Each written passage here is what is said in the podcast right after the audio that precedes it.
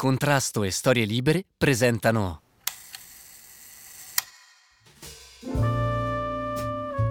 Lo sguardo febbrile, gli occhi neri penetranti, la bocca semiaperta in una smorfia tra il dolore, la fatica e la tenacia, la pelle scura del viso imperlata di sudore. Ecco Muhammad Ali, il grande, anzi il più grande di tutti i tempi, the greatest of all times, come lui stesso amava definirsi. Eccolo fotografato da Gordon Parks in una delle sue immagini più forti, più sconvolgenti, più emblematiche del grande campione. Come un'antica divinità, il suo corpo si offre al pubblico, al mondo, ai suoi tanti ammiratori e lui appare provato ma sempre invincibile. E ogni goccia di quel sudore, ogni grammo di fatica che emana dal suo corpo, non fa altro che accrescerne il mito, la fama. Mohammed Ali è stato non solo un grande, grandissimo sportivo, ma anche una personalità chiave dell'America del secolo scorso, un simbolo delle lotte contro il sistema e contro il razzismo. È stato anche un grandissimo performer in qualche modo, un istrione, consapevole della forza del suo viso e pronto a giocare con il suo stesso corpo per costruire, con l'aiuto magari di formidabili fotografi, l'immagine del personaggio che voleva essere. E uno di questi formidabili fotografi, come uno sparring partner dell'obiettivo, è stato proprio Gordon Parks, a sua volta un grande protagonista della fotografia di documentazione, in grado anche lui, con il suo lavoro, di superare confini, abbattere barriere e inventare per sé un personaggio, quello del fotografo partecipe della società, non solo registratore di eventi, ma protagonista di quel che vede e di quel che sceglie di riprendere. La storia di questo ritratto, insomma, è la storia di due assoluti protagonisti dell'America degli anni 60 e 70 del secolo scorso, il grande sportivo e il grande fotografo.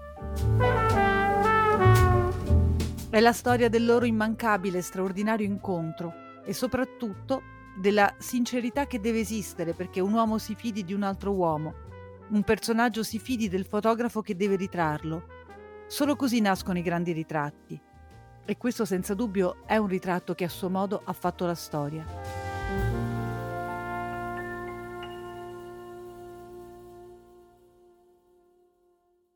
E se di Mohammed Ali molto si è detto, molto si è scritto e molto si è visto, di Gordon Parks, il primo fotografo di colore dell'America delle grandi riviste illustrate, poco si sa. Fotografo, scrittore prolifico, regista di cinema e di televisione, addirittura compositore, una personalità rinascimentale, si potrebbe dire, apparsa in pieno Novecento. Proviamo a conoscerlo per capire il senso del suo lavoro e di questo ritratto. Use humanity to get people to become aware of how people suffered. That was what drove me into it. Uh, not to get a beautiful picture, or not to get a great picture or anything of that sort. It was always the need possibly to befriend an impoverished family or to help a poor boy, a poor girl, to expose something to the public that I felt was being hidden. As long as the camera was on the right side, I felt that I should be there working away with it. Le grandi fotografie hanno sempre dietro un autore, una storia, uno stile una tradizione da conoscere e da imparare.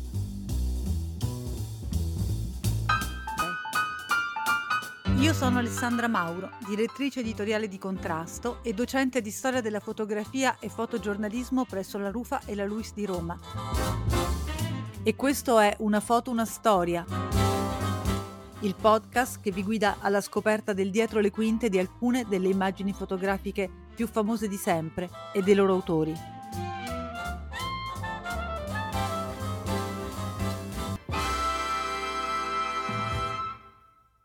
Gordon Parks nasce a Fort Scott, in Kansas, nel 1912. La sua famiglia è povera, lui è l'ultimo di 15 fratelli. Come racconterà in una delle tre autobiografie che scriverà nel corso degli anni, l'ultima del 2005, uscita un anno prima della sua morte nel 2006, appena nato sembra che il suo destino sia già tragicamente segnato. Il bimbo è condannato a non sopravvivere Solo l'intervento tempestivo di un medico, il dottor Gordon, lo riporta in vita e sarà quel nome e quella seconda nascita voluta con ostinazione da un bravo medico e da un neonato caparbio a imporre una maniera speciale di essere. L'infanzia è difficile, complicata, come quella di molti ragazzi neri cresciuti nell'America dei primi del Novecento. La madre muore quando Gordon è ancora un bambino e con i fratelli si trasferisce da alcuni parenti in Minnesota. Non c'è tempo né possibilità di studiare e tutto quello che Gordon imparerà nella vita, e sarà tanto, lo imparerà da autodidatta. Molti piccoli lavori precari per sopravvivere. Fino poi a quando, nel 1937, a 25 anni, si impiega come inserviente sui treni della North Coast Limited. A lui il compito a fine giornata di ripulire i vagoni e raccogliere le carte e i giornali che i passeggeri lasciano sulle poltrone durante i loro viaggi. Ma quel ragazzo non butta le riviste che gli passano per le mani, invece le raccoglie, le sfoglia e finito il turno si incanta a guardare e riguardare molte volte le immagini che a ogni pagina gli mostrano il mondo. Life, nata da poco, è una miniera di sorprese in questo senso e quando Gordon si ritrova tra le mani un numero della rivista, legge avidamente tutti gli articoli, studia foto per foto i reportage e comincia a riflettere sul potere incredibile della fotografia, su come questo linguaggio visivo riesca a narrare le storie anche più difficili, storie buone per convincere, per sorprendere e per indignare. Nell'arco di poco il ragazzo nero, l'inserviente sui treni della linea Chicago-Seattle, comprerà a un banco di pegno una macchina fotografica per 7 dollari e 50 cent. E mentre si esercita con la macchina fotografica, in un cinema di Chicago nel dicembre del 1937 assiste al documentario di un fotoreporter e cineoperatore, Norman Alley, che ha realizzato un servizio su un incidente marittimo e politico accaduto nel Mar della Cina – un attacco giapponese a una cannoniera americana, un piccolo preambolo, quasi un assaggio della Seconda Guerra Mondiale. Trovai semplicemente straordinario come Halley riusciva a realizzare le immagini, ha raccontato Gordon Parks, e all'improvviso questo nuovo mezzo mi è sembrato offrirmi una possibilità unica per esprimere me stesso.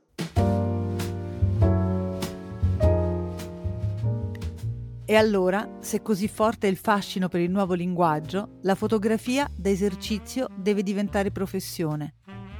Nel tempo Gordon Parks diventerà un grande fotografo, in grado di raccontare quel che conosce bene, le storie di un'America nera che non riesce, se non per fatti di cronaca, a raggiungere le pagine delle riviste. Cerca allora un lavoro come fotografo e i primi a dar credito a questo ragazzo nero con poca esperienza ma molta buona volontà sono i proprietari di un grande negozio di vestiti a St. Paul, in Minnesota. Per uno strano gioco del destino, lui, che vuole usare la fotografia per mostrare ed esprimersi, comincia la carriera come fotografo di moda. E la moda poi accompagnerà sempre il suo lavoro dai modelli fotografati per il grande magazzino del Minnesota fino alle pagine patinate di Vogue, con cui collaborerà a lungo, firmando importanti servizi e reportage. In ogni caso la moda gli permette di affermarsi, di guadagnare bene, di viaggiare, di mantenere la famiglia e insieme anche di allenare lo sguardo a rappresentare in immagini quel che vuole mostrare. Non solo la realtà, ma anche le sensazioni, i desideri, le aspirazioni di una generazione come la sua. Una palestra, insomma, che lo aiuterà sempre, anche quando, a fianco delle collezioni di prêt-à-porter, realizzerà i reportage sociali, le documentazioni dure ed estreme della società.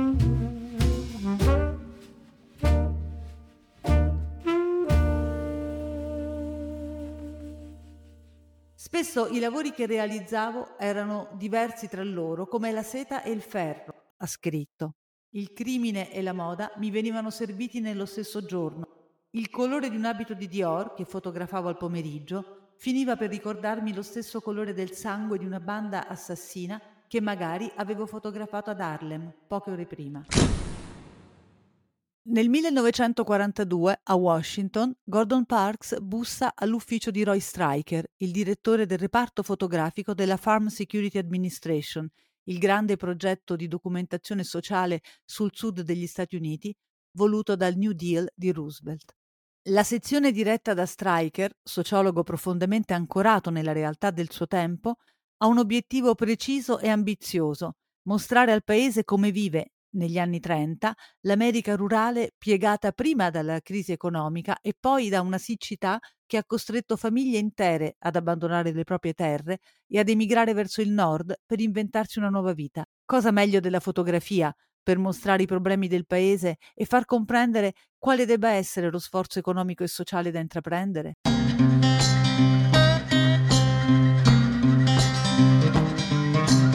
Così, con pugno fermo e autoritario, negli anni Stryker recluta un piccolo plotone di fotografi perché mostrino quel terzo dell'America che, come diceva Roosevelt, era malnutrito, mal vestito e male alloggiato non un'invenzione propagandistica, ma una realtà cui bisogna far fronte.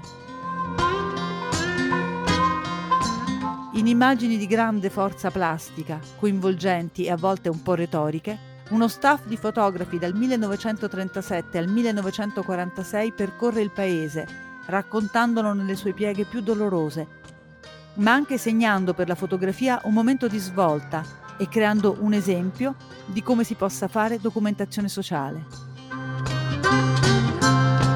Parks vuole partecipare a questo gruppo. Vuole anche lui riprendere un'America profonda e tribolata.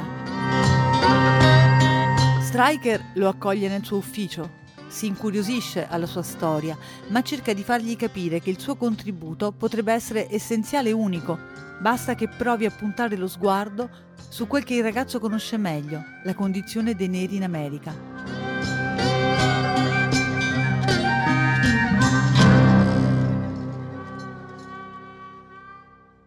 Per convincerlo lo esorta a scendere in strada e a provare, ad esempio, ad acquistare un cappotto nel grande magazzino d'angolo. Stupito, Parks esegue e cerca di fare quanto gli è stato richiesto.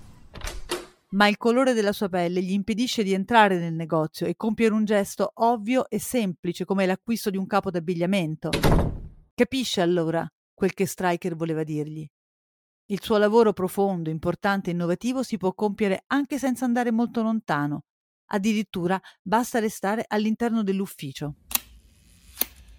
Parks realizza il suo primo reportage sociale riprendendo la vita quotidiana di una signora di colore, Emma Watson, che è impiegata come donna delle pulizie nell'ufficio della Farm Security Administration di Washington. La voce di una signora nera piuttosto anziana mi riscosse dal silenzio, ha ricordato Parks nelle sue memorie. Buonasera giovanotto, sei nuovo qui dentro, vero? Non ti ho mai visto prima. La donna continuava a spazzare mentre parlava. Potrebbe dedicarmi qualche minuto, sono un fotografo e mi piacerebbe sapere qualcosa della sua vita. Si appoggiò al manico dello spazzolone e accettò.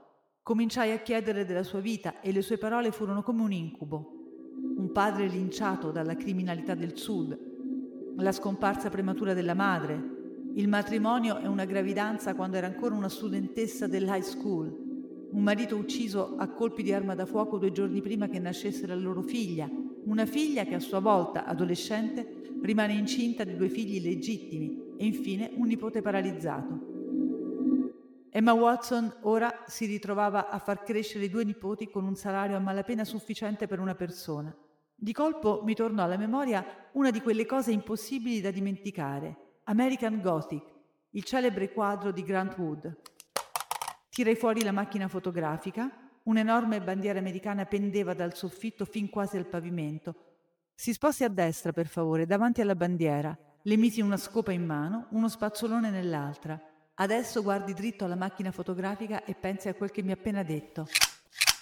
Solo un quarto d'ora più tardi smisi di scattare fotografie. Grazie mille, Mrs. Watson.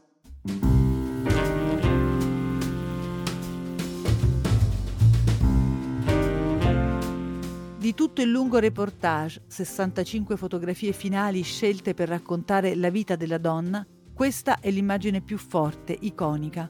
Il ritratto semplice ed efficace di una donna che guarda in macchina con sguardo fiero. una foto nata riattualizzando un quadro di qualche anno prima, quell'American Gothic dipinto a olio nel 1930, in cui Grant Hood ritrae due rappresentanti dell'America del Midwest, un contadino che stringe tra le mani un forcone e la sua giovane figlia.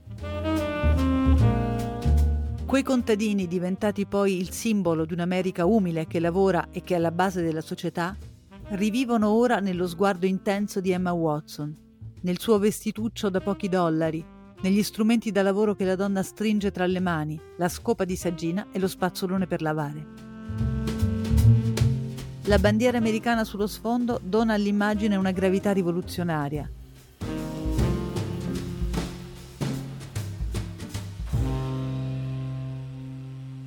Emma Watson non è vinta, non è abbattuta. Anche se la sua è un'esistenza dura, appare fiera di quel che è e di quel che fa. Cittadina americana al pari di tutti gli altri, anche di quelli che fingono di non vederla. Ancora qualche anno e finalmente dopo la guerra, nel 1948, Gordon Parks comincia a lavorare per Life, la rivista che sfogliava quasi di nascosto quando da ragazzo puliva i treni della North Coast Limited. Ora è nella redazione, primo fotografo nero della rivista. E se il fotografo di Life deve essere in grado di raccontare una storia solo con le immagini, Parks ne diventa il prototipo ideale. Vedere la vita, vedere il mondo, scrisse Henry Lewis nell'editoriale del primo numero della rivista, nel novembre 1936. E veramente Life mostra la vita e il mondo ai suoi lettori, per lo più bianchi americani, che hanno solo la radio come mezzo di informazione. Life veste di immagini le parole, riempie di sguardi, ritratti, visioni, quelle notizie che si diffondono nell'etere, nei larghi spazi americani. Su quelle pagine la fotografia non è un complemento, un'illustrazione, ma è essa stessa la notizia. E i fotografi di Life devono imparare a creare reportage come storyboard, sequenze significative dal ritmo incalzante e dal significato chiaro, immediato. I saggi fotografici devono far comprendere una situazione e gli autori condurre per mano i lettori mostrando loro i personaggi, fermandosi sui primi piani, un close-up sul pianto o sul sorriso del protagonista. Poi si deve tornare al contesto, all'azione, allargare lo sguardo sul paesaggio intorno, entrare nelle case dove gli attori, per così dire, vivono, si muovono, il letto su cui dormono, gli amici che conoscono, Ogni sequenza deve avere un andamento intenso, un messaggio chiaro, nessun doppio significato. I saggi fotografici devono convincere. Gordon Parks adatta questo metodo alle storie che vuole raccontare e spesso è lui stesso a proporle alla redazione. A volte completa i reportage con articoli scritti da lui, brevi testi, ragionamenti o appelli accorati rivolti direttamente ai lettori. Così nascono i suoi celebri racconti per immagini, come quello di un ragazzo di Harlem, Red Jackson, leader di una gang di quartiere. Parks lo segue e ci porta a scoprire l'ambiente degradato in cui vive, le strade sporche e scure dove tutto accade. La vita difficile e la violenza palpabile e diffusa in cui tutto avviene, quella stessa violenza da cui lui si è sottratto grazie alla macchina fotografica. Tentare di fermare le stragi di Harlem, ha raccontato Gordon Parks, non sarebbe stata solo un'avventura giornalistica da inserire nel curriculum. Sentivo ancora vivo in me il tormento che la morte dei miei amici aveva lasciato sulla mia infanzia. Adesso, finalmente, avevo l'opportunità di fare davvero qualcosa. Quando poi racconta la storia di una famiglia nera, i Fontenelle, poveri e senza casa, accompagna le fotografie con una richiesta di sottoscrizione. I lettori di Life rispondono in massa, coinvolti e partecipi. Così sarà possibile, almeno per un po', tamponare la situazione e trovare alla famiglia un tetto dignitoso. E quando tra le favelas di Rio de Janeiro incontra il piccolo Flavio, un ragazzo gracile e minato dalla tubercolosi, Gordon Parks non esita a fotografarlo, a raccontare la sua vicenda in un lungo saggio giornalistico per la rivista, accompagnato anche questa volta da una richiesta di sottoscrizione per i lettori. Grazie ai soldi raccolti, Parks porta Flavio negli Stati Uniti per un'operazione che gli salva la vita.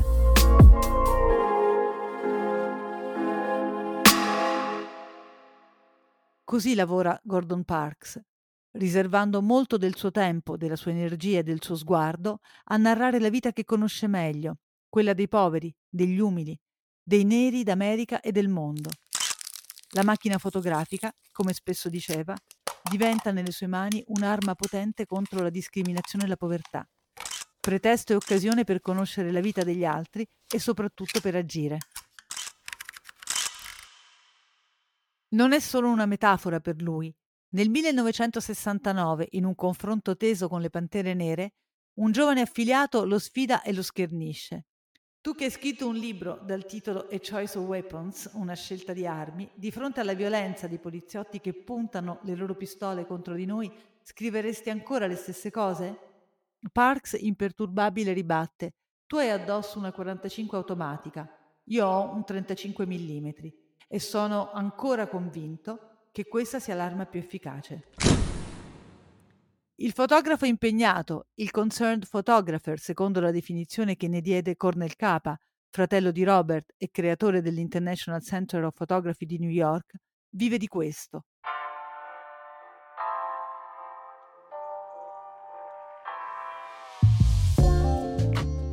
Del suo sguardo compassionevole e attento, di una sensibilità profonda e del desiderio di mettere in luce quel che per troppo tempo è stato in ombra. Parks, del resto, dimostra la stessa sensibilità anche quando affronta temi diversi. Nel 1949, ad esempio, viene invitato, unico fotografo americano, a raccontare il rapporto d'amore e di lavoro tra Ingrid Bergman e Roberto Rossellini sull'isola di Stromboli, mentre negli Stati Uniti ancora brucia lo scandalo della bella attrice che ha abbandonato la famiglia e la carriera sfolgorante per seguire il regista italiano in questo sodalizio extraconiugale. Parks è lusingato dall'invito, ma non comprende perché proprio lui, lontano dal mondo del cinema e abituato a raccontare un altro tipo di storie, sia stato convocato nell'isola italiana. Arrivato a Stromboli, capisce che proprio i suoi lavori duri, ma realizzati con sensibilità e soprattutto fiducia, gli hanno aperto le porte di casa Bergman Rossellini. Tavolino, ricorda Parks, vidi una copia del numero di Life con il servizio su Red Jackson.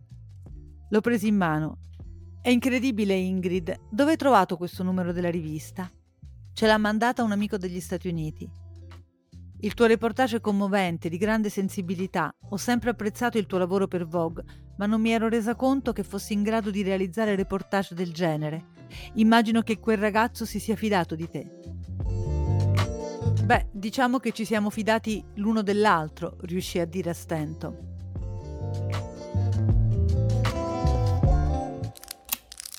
Primi piani stretti, campi lunghi, vedute d'insieme, interni, still life e poi brevi sequenze concitate, particolari e prospettive che quasi sfondano l'immagine, con quell'abitudine a fotografare una scena dentro una cornice, un interno ripreso da una finestra, ad esempio offrendo quella sensazione di frame nel frame che sfonda l'immagine e porta noi osservatori subito nel cuore della foto. Così lavora Gordon Parks. E quando, addestrato da anni di fotografia di moda, si affida al colore, come nella serie del 1956 dedicata alla segregazione nel sud degli Stati Uniti, usa tenui tinte pastello per la luce soffusa del tramonto, sottolinea il colore intenso della pelle nera dei protagonisti, si sofferma sulla consistenza del cotone stampato degli abiti delle donne, non come fossero accattivanti notazioni di contorno, ma come elementi chiave che documentano l'assurdità di una vita separata tra bianchi e neri in un paese moderno. Era fatale che Parks provasse a esprimersi anche con il cinema. Il primo lungometraggio di finzione è The Learning Tree del 1969, uscirà in Italia con il titolo Ragazzo, la tua pelle scotta. La storia è tratta da un romanzo in parte autobiografico dello stesso Parks. Un giovane afroamericano cresce in un ambiente rurale come il Kansas, tra segregazione e violenza quasi endemica. Una violenza il cui esito non potrà essere che catastrofico, se non per una rara consapevolezza che il protagonista, al contrario dei suoi amici, dimostra e che lo porterà verso la salvezza. Are we gonna live here all our lives? Well, I hope you won't have to live here all your life. It's not all good place. Not all bad place either. Sort of like fruit on a tree. Some good, some bad. Understand? L'intento è moraleggiante, la narrazione un po' a singhiozzo, ma i colori sono gli stessi delle sue immagini del sud. E la storia, quella, Parks la conosce fin troppo bene per averla vissuta in prima persona. Anche nell'immagine in movimento cerca di raccontare l'epopea controversa o almeno controcorrente dei neri d'America e mostrare come le loro storie siano parte fondante del patrimonio culturale di un'intera nazione.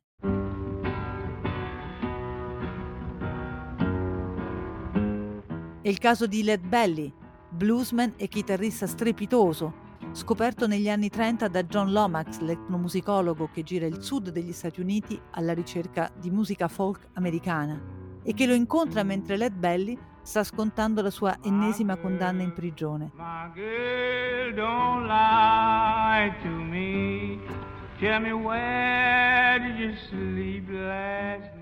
Al musicista, al sud dei neri e del blues, alla sua storia fatta di ascese e cadute, Parks dedica un film, uscito in Italia col titolo Il re del blues. O ancora è il caso della vicenda amara ed emblematica di Solomon Northup, l'autore della biografia 12 anni schiavo che Parks nel 1984 trasforma in un film per la TV intitolato Solomon Northup Odyssey, ben prima della celebre pellicola di Steve McQueen che sarà premio Oscar 2014. E soprattutto al cinema Gordon Parks firma il primo film in cui compare un investigatore nero come protagonista indiscusso, Shaft il Detective, del 1972.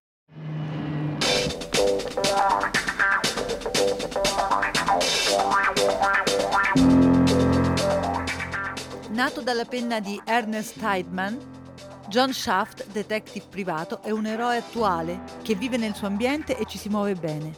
Perlustra il quartiere con sicurezza e determinazione.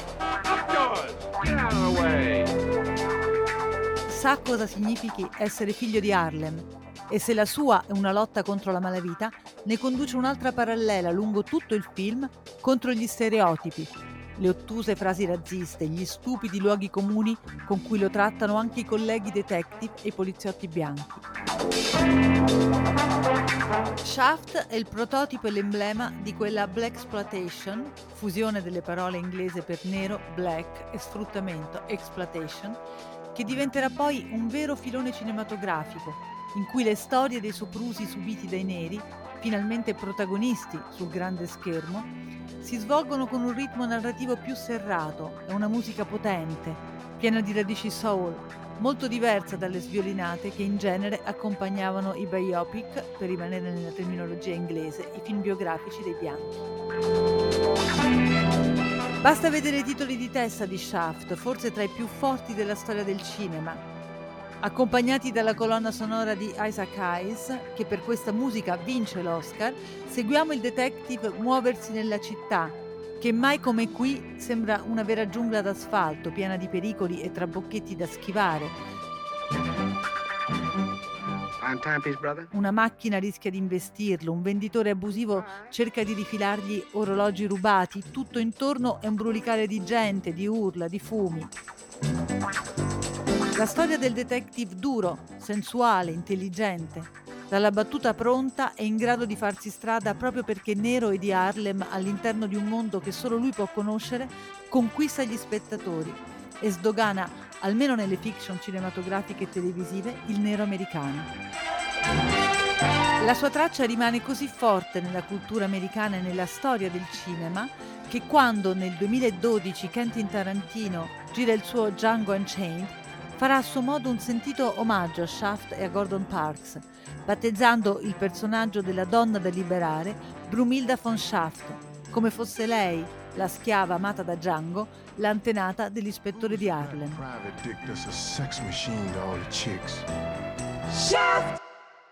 Le storie di Parks sono insomma quelle che parlano di riscatti sociali, di ambienti maledetti, comunque complicati.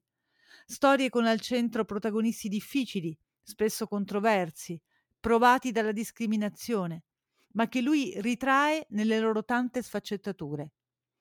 E mentre continua la sua carriera cinematografica, per Life racconta altre personalità nere d'America, quelle che stanno sconvolgendo la nazione. Nel 1963 segue i tumulti di Harlem e soprattutto la marcia di Washington e anche lui si incanta ad ascoltare le parole di Martin Luther King. Eravamo accorsi in migliaia, in aereo, in treno, in autobus, in macchina o a bordo di carri trainati da muli per unire le mani e cantare insieme We Shall Overcome e ascoltare Martin Luther King urlare libertà come non avevamo mai sentito prima, scriverà. Nel 1963, grazie alla fiducia che i suoi lavori suscitano, riesce a farsi ammettere al cospetto di Malcolm X per realizzare un formidabile lavoro di documentazione accurata e sensibile sull'organizzazione dei Black Muslims, i musulmani neri d'America. You don't get freedom peacefully. Freedom is never uh, safeguarded peacefully. Anyone who is depriving you of freedom isn't deserving of, an, of a peaceful approach uh, by the ones who are being deprived of their freedom. Nelle sue memorie così ricorda il primo incontro con il leader nero. Da un palco di legno, Malcolm X, il rabbioso portavoce della setta, arringava la folla riunitasi all'angolo tra la Settima Avenue e la 25 Street di Harlem. I suoi strali velenosi erano diretti a un cordone di poliziotti bianchi alle spalle dell'assembramento. Cercando di non perderlo di vista, tra quella massa di gente lo seguì fino a un ristorante islamico sulla Lennox Avenue. Mi affrettai a presentarmi, mi diede una rapida occhiata e con mia grande sorpresa esclamò La conosco bene, signore, e so cosa vuole. In effetti mi chiedevo quando Life si sarebbe deciso a mandarla da noi. Così nasce un lavoro di documentazione accurata, che mostra per la prima volta ai lettori bianchi di Life cosa significhi un'organizzazione eversiva, certo, ma puntuale, ramificata, fatta di addestramento, ma anche di preghiera e di solidarietà. Sulle pagine della rivista, Parks dovrà aggiungere alle fotografie anche un commento in cui, se prende le distanze dal soggetto del suo lavoro, riflette sull'importanza di conoscere prima di giudicare, e sottolinea quanto sia importante comprendere la rabbia e la frustrazione che molti dei neri affiliati hanno vissuto. Comprendere, conclude Parks, è il senso del mio lavoro.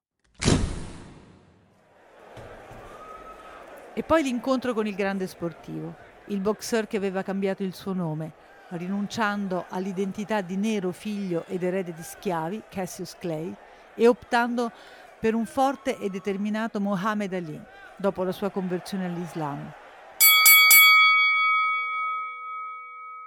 Il primo incontro tra i due è del 1966, quando Life gli chiede di lavorare a un reportage dedicato al giovane campione di box.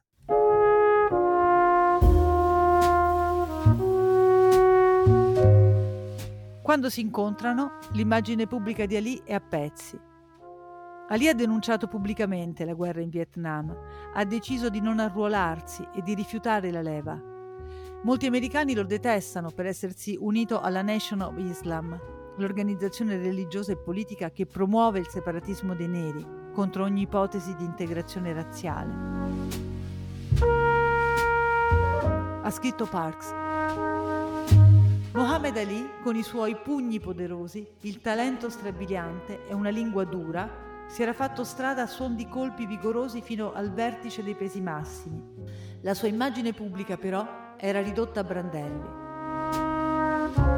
L'America bianca, il nemico che non era riuscito a battere, sembrava detestarlo. E questo gli riempiva il cuore di collera.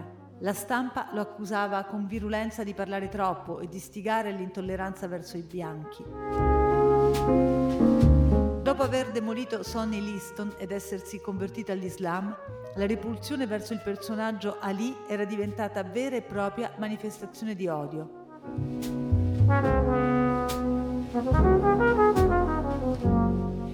Una versione che si fece ancora più sentita quando dichiarò non ho niente contro i Viet Cong. Un giornale in particolare lo attaccò con forza. Cassius Clay non è più solo un ragazzino che parla a sproposito, è un traditore spudorato.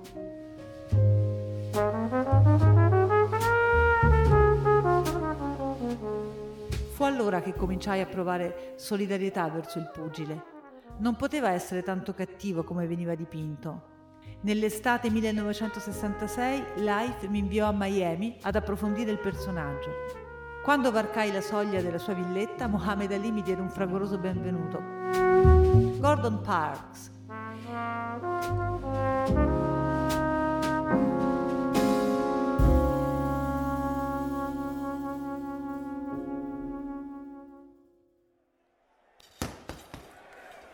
E per diverse settimane Parks fotografa il campione a Miami e a Londra, mentre si allena per l'incontro contro il pugile inglese Henry Cooper. Di fronte all'obiettivo, Ali mette in scena al meglio il suo personaggio, eccessivo e trascinante, muovendosi come su un palcoscenico e coinvolgendo Parks nel suo gioco.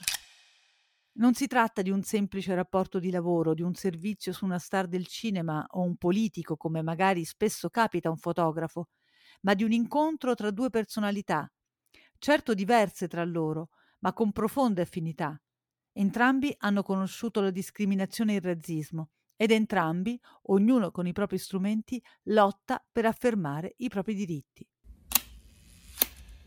Delle 850 immagini scattate da Parks, Life ne pubblica solo tre nel numero del 9 settembre 1966 accompagnate da un testo dello stesso fotografo dal titolo La redenzione del campione.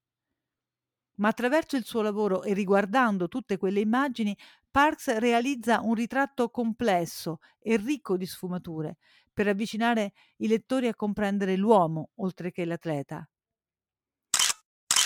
Il ritratto di Muhammad Ali che emerge dalle fotografie di Parks, l'atleta, l'uomo privato, la figura controversa della politica e della religione, l'icona culturale, è senz'altro più complesso e più umano dell'immagine che la stampa spesso ne dava. Le fotografie catturano un capitolo cruciale della vita del pugile, che ancora oggi chiamiamo il più grande. Lo vediamo correre al mattino nella luce dell'alba di Hyde Park, allenarsi in palestra, sottoporsi alle sessioni di massaggio, mostrare le nocche delle mani contuse e deformate, quelle mani che gli provocano un dolore indicibile che il suo allenatore, Angelo Dandì, cercava di nascondere. E lo vediamo pregare. Ricorda Parks. Alcune mattine lo incontravo con le mani alzate, rivolto verso Oriente che borbottava preghiera da là. A volte sembrava scontento, poi diventava di buon umore. Non era mai facile sapere quale dei suoi diversi io sarebbe stato visibile.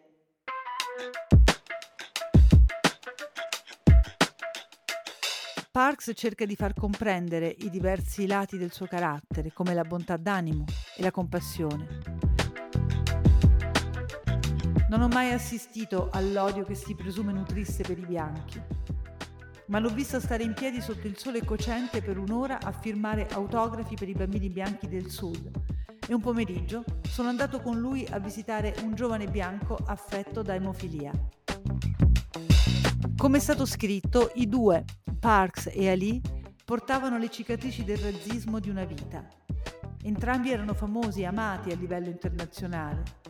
Eppure entrambi preferivano parlare di giustizia sociale piuttosto che cercare il successo personale. E sebbene siano stati tutti e due celebrati per la loro arte non verbale, Ali per le sue performance sul ring quando si muoveva di fronte all'avversario confondendolo con un balletto dei piedi e Gordon Parks per i suoi intensi reportage, ciò che li ha veramente uniti è stato il potente uso delle parole. L'idea che la poesia, in particolare, sia lo strumento ideale per esprimere la speranza, più che l'ottimismo, in un paese diverso e più giusto e la frustrazione di fronte all'evidenza di una realtà ancora lontana dall'essere compiuta. E cosa più importante, tutte e due cercavano di ispirare un vero positivo cambiamento. Nell'aprile 1967 Ali viene privato del titolo dei pesi massimi.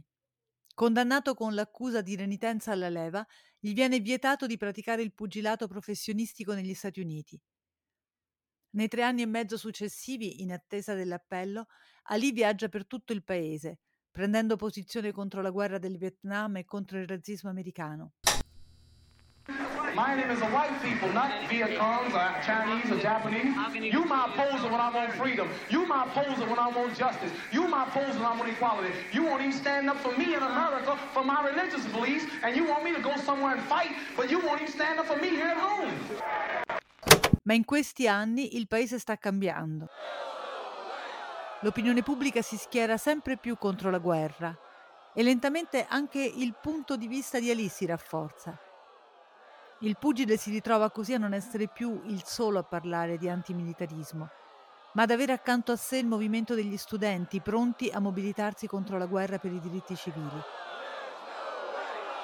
Nel 1970 Ali è ormai ansioso di tornare alla box e Parks è di nuovo accanto a lui pronto a raccontare il suo rientro e la sua preparazione per l'attesissimo primo incontro dopo la squalifica contro Jerry Quarry.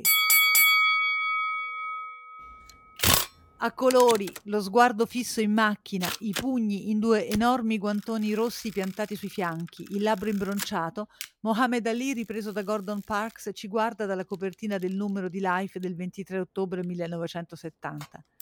Una scritta avverte: Attenti, è tornato! Ecco Mohammed Ali diverso che torna sul ring. Ora il campione non ha più bisogno di redenzione, come si leggeva nell'articolo di Parks del 1966. Anzi, Ali si riaffaccia sulla scena pubblica pieno di fiducia e con un senso accresciuto di determinazione. L'incredibile fama di Ali e la spavalderia che spesso mostrava avrebbero potuto renderlo un soggetto difficile per Parks. Come è stato scritto, Ali non riusciva a comprendere fino in fondo la portata simbolica del suo lavoro e del suo essere. Ma Parks non era un fotografo qualunque, sapeva maneggiare il suo strumento e utilizzarlo nel modo migliore.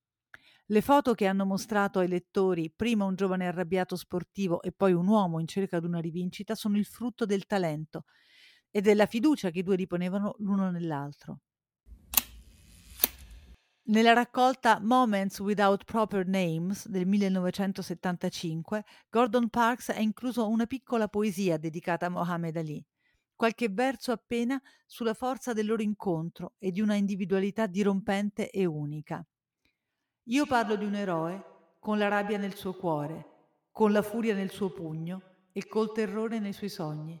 Mohammed Ali è ciò che è, e ciò che è, come lui direbbe, è esattamente quel che lui vuole essere. Ritrovare un campione, disegnare il profilo di un uomo eccezionale, rispettare il suo ruolo di icona, riconoscerne la grandezza, piegarsi all'importanza della forza, dell'intelligenza, della flessibilità di un corpo eccezionale come quello di Ali e contemporaneamente comprenderne il valore, il ruolo nella società, sentire l'empatia, ma anche la distanza, ragionare su come la violenza subita si possa trasformare in voglia di riscatto, necessità di affermazione di un'identità non da schiavo ma da uomo libero. I wouldn't want any kid to suffer what I suffered, but yet and still I have no regrets for what I suffered because whatever I suffered has made me whatever I've become. Certamente il rapporto tra Gordon Parks e Mohammed Ali non è stato semplice, né classificabile tra quelle normali sessioni di posa che i fotografi realizzano. È stato qualcosa in più.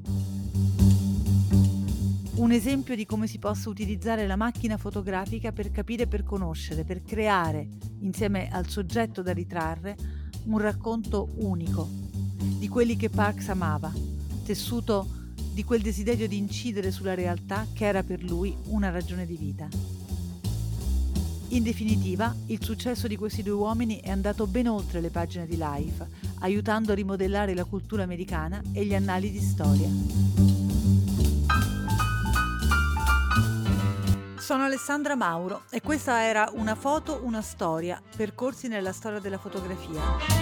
Un podcast scritto a voce prodotto da Storie Libere in collaborazione con Contrasto. La cura editoriale è di Guido Guenci, registrazione, post-produzione e sound design a cura di Veronica Buscarini. Per contrasto ha collaborato Valentina Notarberardino. Continuate a seguirci su contrastobooks.com, storielibere.fm e sulla vostra app di ascolto preferita.